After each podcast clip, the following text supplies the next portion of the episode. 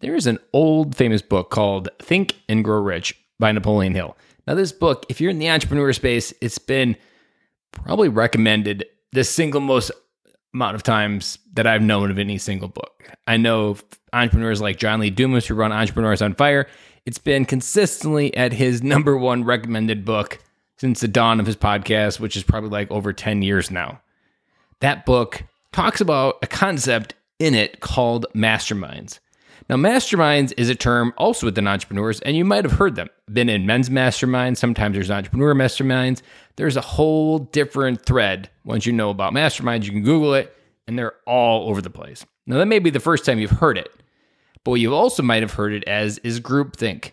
Group thinking is essentially brainstorming, for lack of a better term here. What we're really talking about is collectively putting your energy towards solving a problem.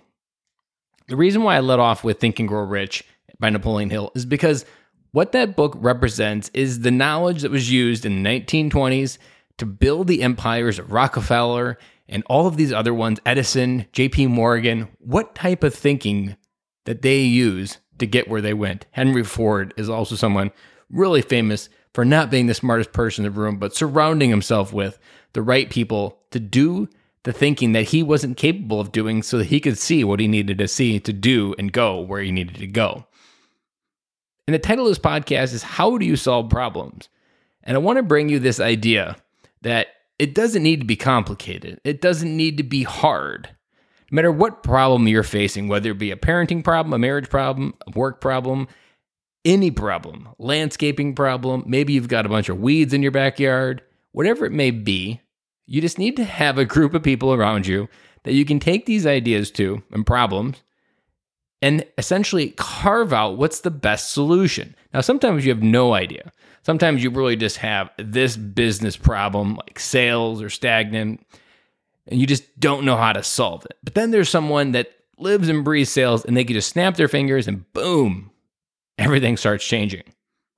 And so today I want to leave you with this idea that if you are not using the idea of brainstorming, groupthink, or like a mini mastermind to solve some of the more complex problems in your life, then you're missing one of the core fundamentals of how men are wired. Men are wired to do life in a tribe, in a community, to have people ahead of us, to have people behind us at different stages of life. It's never designed for us to have all the answers. And so that's what we're really speaking to here is having that tight collective that helps bring you up to a better person, to elevate your thinking out of the gutter sometimes, maybe, and to really bring you the best possible solution.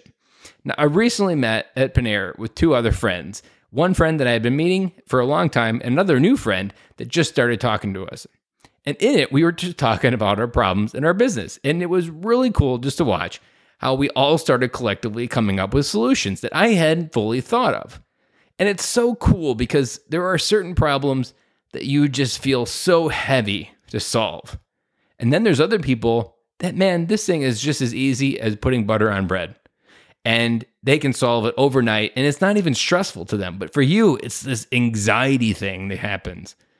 But for them, it's not. Same thing with fatherhood. Now, I have my bad days with fatherhood and I have my hard days, but there are things that I probably present to other dads that I can handle really easy that they handle really hard. And there's different layers of fatherhood that other people might handle well, that I don't handle well, but I know where to go to kind of see what I can't see on whatever problem I'm going through.